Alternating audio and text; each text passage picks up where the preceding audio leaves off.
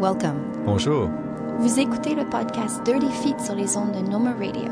You're listening to the Dirty Feet podcast on the No More Radio Network. Nous sommes vos animateurs, Et animatrice, We are your hosts, Allison Burns. JD Papillon. et Stéphanie Morin-Robert.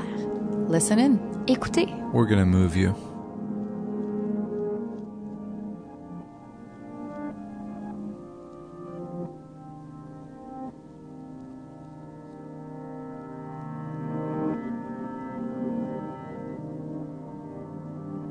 This is a special fringe edition of the podcast. one of several episodes recorded while touring the circuit of the Canadian Association of Fringe Festivals during the summer of 2015. Fringe festivals showcase non curated theater, dance, and other forms of art. You can learn more at fringefestivals.com.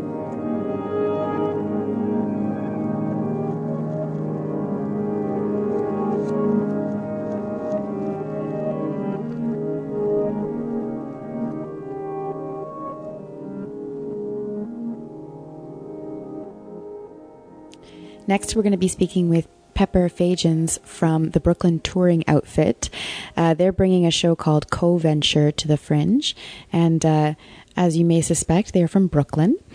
And uh, this is a pretty um, spectacular work uh, in, in, in the sense that it is an important work for, I think, the dance community and I hope for, for the community at large as well. The subject centers around. Um, the narrator, David Vaughan, who is the archivist for the Merce Cunningham Company. And it's basically a conversation between Pepper and David about uh, Merce and about um, their personal relationship to one another, their relationship to Merce. And it touches, it talks a lot about dance with quiet moments of dance itself and then some multidisciplinary elements that are very subtle and sparse and effective. So, anyway, that's. Uh, my perspective on the show. Pepper, thanks for being here today. It's wonderful to be in Montreal.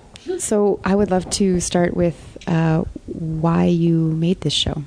David and I began to know each other uh, beyond colleagues on the final Merce Cunningham World Tour. This was after he died, and the company was intending to close, and this was the kind of last uh, large world tour, uh, and I was assigned to help him or enable him to go on this world tour. He's 91, he was 87 at the time, and as we went on these venture adventures around the world, we started going on side trips to to museums, to sites, to dinner, to breakfast, and the conversations that began to unfold about why we were on this tour at all, what the Cunningham technique was doing for the dance world, why the company was being shut down, what that meant for dance and what that meant for New York became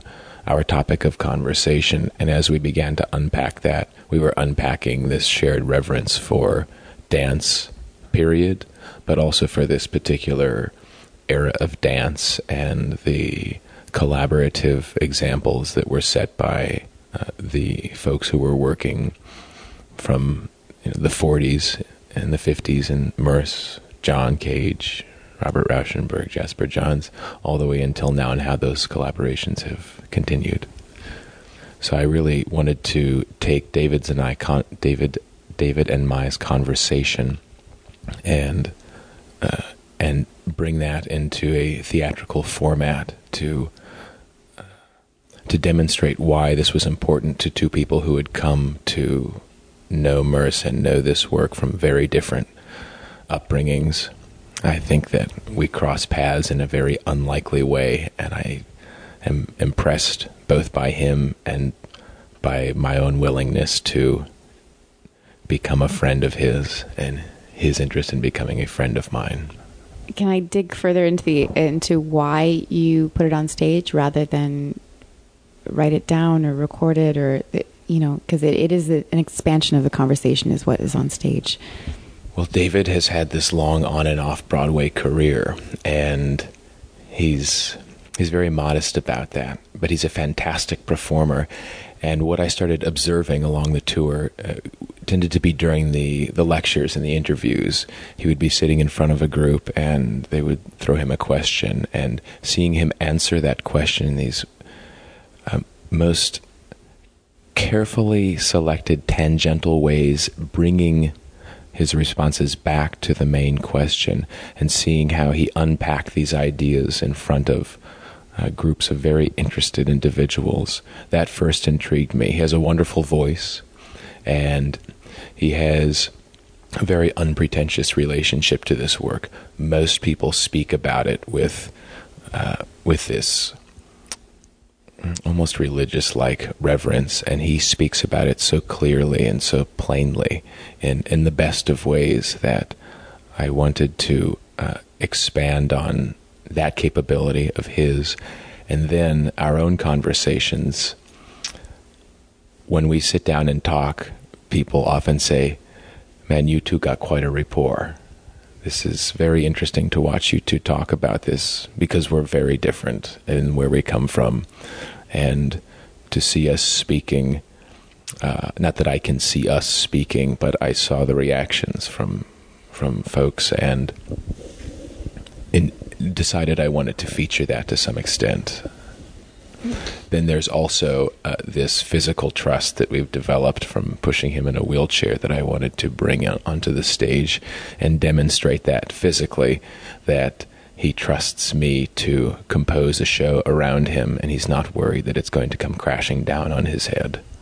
And as far as the intergenerational collaboration and these discussions, um, how much of the context or the background of that does the audience have to know to be able to dive into this world and have an understanding of what's what's happening, the context, the theme? Well, I'd start with those who do know uh, well the history of Cunningham, it adds to their story. But for those who don't know, they see a, an unlikely friendship and they see people who choose their words differently and who have different accents, and they're noticing that that's the important part. They don't really need to know who Merce is. They they see that we're both passionate about something and that it's that that has brought us together and that relationship between he and I becomes intriguing uh, without knowing who who Merce is because we're both so energized by all that has come from that world of dance. And within this world of dance that you're recreating, reminiscing, reminiscing, um, you have other collaborators you've been working with. Maybe you can talk a little bit about that. Uh, let's begin maybe with the sound design. Yes, Joey Wolfslaw, an incredible sound designer and talented beyond that, which includes wardrobe and scenic design, as well as a performer himself. He responded immediately to aspects of of Cage's work and the use of silence and um, non-orchestral music and creating an environment, taking taking sound away. In a lot of instances, it's actually the removal of very subtle tones, and you're left with this absence. And in that moment, it heightens your focus. What Merce was working with um, in, in, the greatest of ways, and John as well, um, was was looking at the model of, for example, in ballet. Um, uh, glissade pas bourrée jeté grand jeté and the orchestra follows that bum ba bum bum bum pow and you know that that's coming several steps before it arrives but for the music to or for the sound to do something uh, completely different it's jarring it's shocking and it brings your attention directly to that moment so taking out the uh, the guidance that mm-hmm. um, music often provides for steps, and instead allowing an environment to intrigue your your sense of how these things relate, the sound and the movement. Mm. So Joey was um, working with sometimes sampled pieces and then uh, a lot of uh, tonal mixtures. Then there is Maiko Kikuchi, who was not able to come to Canada due to her artist visa. She's Japanese and she cannot come back into the United States after she leaves. But she contributed this wonderful perspective. She sat and observed David and I speaking, hanging out, and I brought her into a, a kind of collaboration in which I would lay uh, far too much information out in front of her and then ask her what she noticed and what she responded to and what intrigued her. She's got an incredible visual eye. She's an excellent designer and, and um, sculptor and object theater maker, new to performing herself, but a very good performer and very clear, not an ambiguous kind of a designer. So she chose these particular images that she was responding to and this is where it relates back to David and I. She was intrigued by our conversations, so I allowed her to respond to the nature of he and I engaging in conversation. Then there's Christopher Green, who is a is a friend of both Maiko and myself, and we have all worked in object theater together, and he's got another very different, very cutting perspective, the kind that we need that I couldn't see from the inside, and Maiko, for language uh, issues, cannot uh, entirely articulate. And he would come in and ask questions that might be the kind that a dramaturg would bring up, but it was also about the context of what we were doing in New York. He's in his mid 40s and he's seen art. Uh, art change in the last several decades and bringing in his perspective about why any of this is significant or not, mm-hmm. or what might be redundant, uh, is very important. And he's he's removing redundancies and helping us feature the most important parts. Those that's really the main team. Going back to the concept of, of, of Will Cage's work and the inspiration behind that, and the and also the I, I haven't seen the show, so I, I'm actually it's quite interesting to have this conversation and then see it afterwards. Um, but there's something really interesting about silence and, and time, in in this sense of I don't know if it's it's almost uh, from an exterior point of view, it could almost be. Uh, the different stages, I guess, of, of you being a younger version of, of David almost, you know. Um, I don't know if that's something that's maybe not at all in the show, but that these are images that are coming to me before having seen it. I would also say this about the collision of image and sound. We don't question when we're sitting in nature in a park and we hear these different birds communicating and the laughs of children and the, the motorcycle going by. And and we see these colorful collages of people running of airplanes gliding. And there's some harmony that comes from that. And we look at the sun and it's a beautiful moment and it's a beautiful day. But when we're in the theater, we need we need the music to indicate what the steps are going to do, or, or vice versa.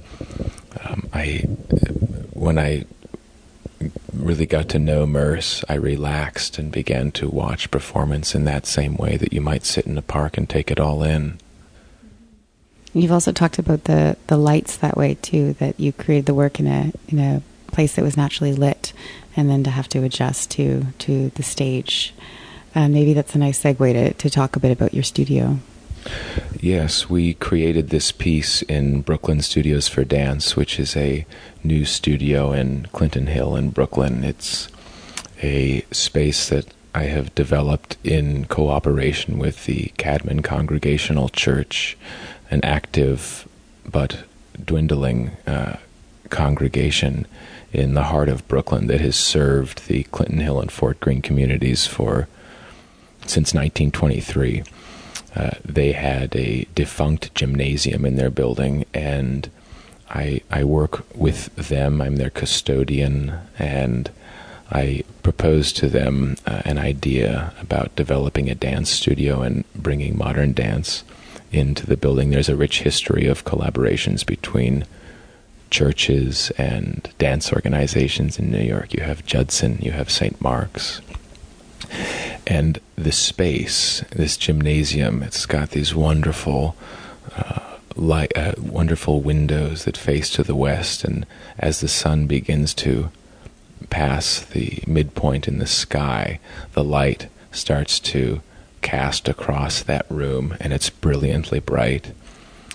The room was brown and yellow and cracked and had not been repainted since 1923, and I general contracted a build out in which we applied 80 gallons of paint, high quality, very bright white paint, and the ceiling is a mixture of white paint and deep black fabric. So you have this kind of starry abyss above. And we manufactured, d- designed and manufactured our very own sprung floor and built that on site and finished that in this very um, medium gray. All of the trim is also a medium gray, medium to light, I would say. And it's around the windows. It carries the light in in a way that, the same way that one puts a little mascara around the eyes to bring out their brilliance. So, in taking this space and uh, designing it around the light, we had a most wonderful environment to design this work. The floor itself is 30 feet by 60 feet. And in that crystalline environment, everything is nearly on a pedestal, even in the process. So we were able to relax and hide behind nothing and unpack these slow, contemplative ideas and develop them into the material that we then cut back with Maiko and with Chris. We developed many hours of material and then cut that back and bringing that into a black box or into a black space and seeing how the, the, the elements of the set, which are all raw wood, punch against the, the black wings and the black backdrops and how our our own costumes again punch away from that. It it takes the most essential elements that we've uh, distilled from this process and allow them to float in that little black abyss. More. more happily um, technique used to be um, integral to the dancer going to class regularly maybe multiple times a day and i feel that it's uh, less attended. It certainly is in new york. People don't take class the way that they used to. And the era of cunningham uh, has been rejected by many as being too formal and that's moved into other techniques and other practices, but it also also has uh, created a, a, culture of sort of anti-class or anti-technique, and I am I allowed to ask you a question? Sure. how how does how does technique stand in Montreal? Do people appreciate Cunningham? Do they reject it? Do they care? I mean, or or, or Graham, or Horton, or anything? Do do people care about these techniques? It's an interesting question. I think I, I could definitely relate to the fact that there's less and less people in the technique class, and I I I guess personally as a as a choreographer and dancer, I, I don't um, I've never come from that that that that background of, of, of feeling that technique was super important to my work. I think it is a base that, that has to be there, but it's not something. Um, yeah, I think there's a lot of people practicing alternative forms of technique, like like doing doing other workouts or or yogas and, and things like that, and and doing the the technique that they need for the work that they're making, and not necessarily training in, in a specific style if that's not the style that they're working with. And there are, a lot of classes offered around town, and the philosophy to it tends to be to switch up the, the teachers frequently. Short workshop periods or, or a week at a time with a different professor to just try and get people, dancers, versatile. Versatility is what it's all about. Merce figured out his technique through yoga I mean, a lot of it is based in yoga, but also responding to his ballet training and his work in the Graham Company. Uh, the technique class, which is often very rigid, uh, or I should say, appears to be rigid, is because it's it's limiting. But so is any good puzzle. You have to figure it out within the context of of uh, of those limits. It's not like there are rules, but if you're given a certain number of steps and a certain sequence, and it is your job to get across the floor, it really provides anybody an opportunity to develop. And I think the major difference that uh, between ballet and Merce's uh, technique is that ballet is often talking about the position of the body, and Merce was far more interested in the opposition within the body. So to see a 45 year old or a 50 year old in Cunningham technique, and that was the case. I mean, there were 70 year olds taking class, and even if they couldn't make the shapes, you could still see that they were firing the sequences in their brain and they were sequencing their own body as best they could. And then you see the 20 year olds. Um, you know, flying like show horses, and you see that relationship and you see that lineage. And Merce himself, at the end, was teaching class from his wheelchair, and he was able to speak the steps, and the room would understand. I believe that this technique is just uh, is as important as any somatic practice or Pilates or yoga. It's it's as it's as ancient as as them in its importance. It just happens to be happens to come from this uh, this world of modern dance that is contested in, in its revolutions and its choreographers. And and Pepper, what about what about you having you know done you know world tours and then then coming and now you're focusing on your own work do you feel do you feel that your training has shifted at all are you going to different places to get different techniques or elements or are you still in um, are you continuing to push your training as far as, as uh, researching the Merce technique well i'm i'm very fortunate to to be directing this dance studio in New York. I should say that I'm the founding director of Brooklyn Studios for Dance.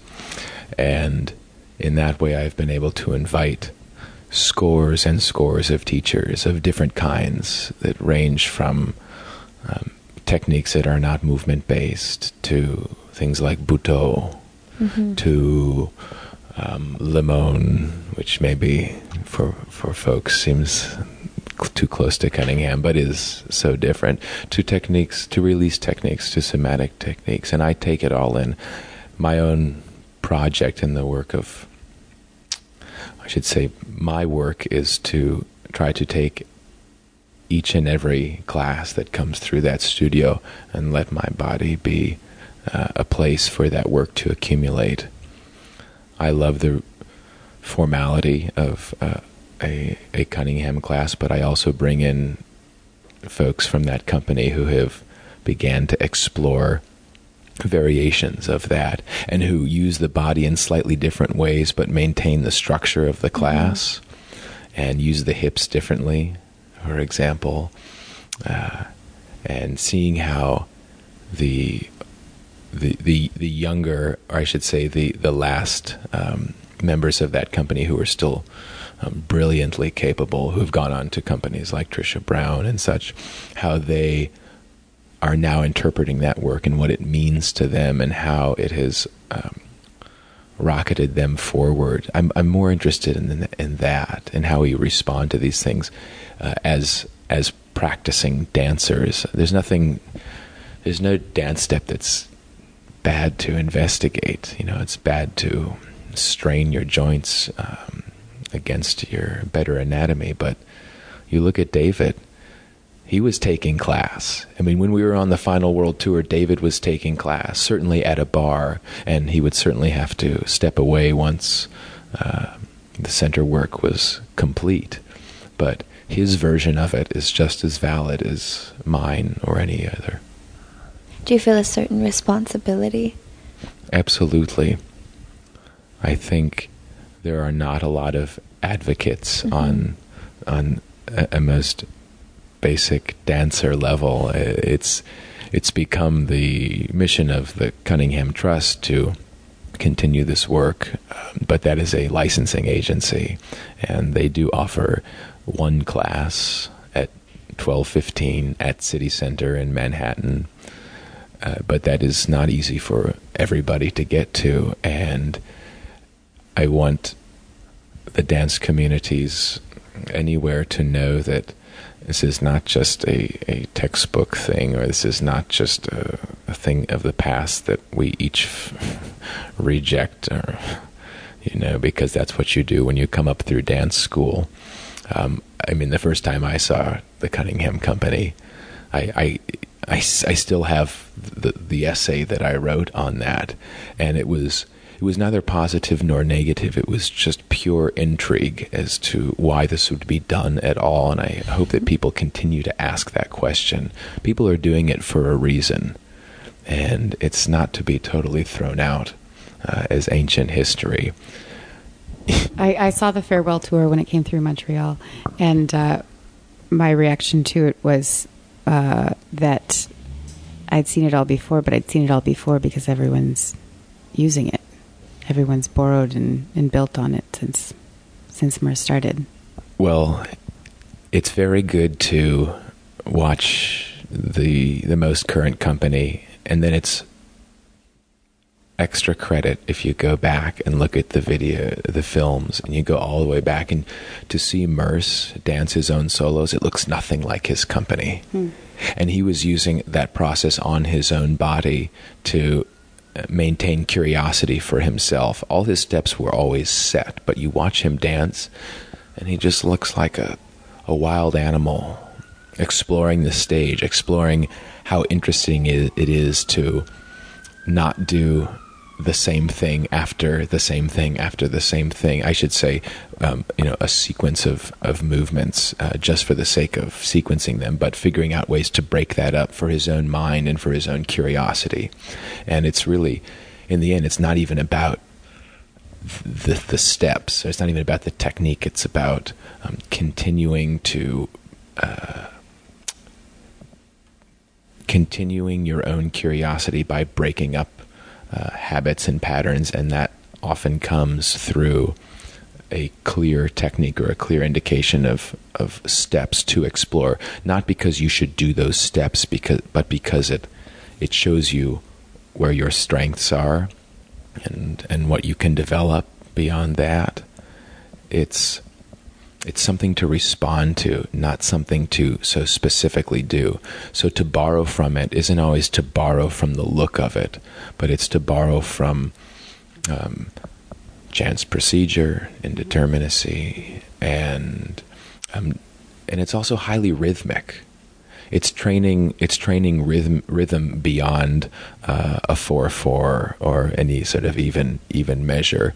I mean, so many of the exercises in class are on a, a nine or a twelve or a seventeen, or or something that's complicated and and really gets your brain firing. It, it it's asking you to move parts of your body with some degree of independence, but still on a rhythm structure. So they're there is something um, that you're trying to somewhat impossibly attain. And in that pursuit, you're beginning to exercise. I mean, it's just exercise in the end. You're going to walk out of a, of, a, of a strong class pushed so far beyond your limit, and you come back the next day and you're that much better. And you, and you do that for years, and you, you grow into a highly capable individual who can reach much farther than they thought they ever could. But you're only going to do that if you are spurred outside of your comfort. And I think people often look at this at these steps as uncomfortable. I, I know that people say that to me all the time. But then you look at the dancers who have found ease within these steps and have found freedom, and you see these various generations of the companies company members and the way that they find joy in these steps and when you see how brilliant they are on stage looking at each other there's no there's no direction for the face i mean very few of the dances have direction for the face so the dancers are just allowed to be happy when they are depressed if they are, enjoying each other's company on stage. You watch the, the final company, and you can even um, you can see the final performances that were at the Park Avenue Armory in New York, and the high quality of of uh, camera that captured uh, those last performances, and the subtlety, the inflection on their faces. It's pure joy. They're they're actively thinking. They're not confined by these specific steps they're they're speaking brilliantly through them and speaking to each other through them. There's a lot of joy in in the Cunningham technique, and and it just takes uh, a devout pursuit to get to that place. Well, thank you very much for this conversation. Um, we should bring this back to the fact that you do have a show at the St. Ambroise Montreal Fringe Festival called Co-Venture. Uh, the company is the Brooklyn Touring Outfit, and uh, we've been speaking with Pepper Fajans. And your show is playing at the the Mai or the May venue nine, and uh, again, dates can be found at montrealfringe.ca. Thank you so much for joining us. Thank you so much for having us. We love being here. I cannot say that enough. And I also want to thank the venue, who has been a spectacular, nurturing group of technicians we would not be able to bring this out so beautifully without them. And certainly to thank the Fringe because I, I can't believe we've only been here for a week. I feel like I've been here for for a year.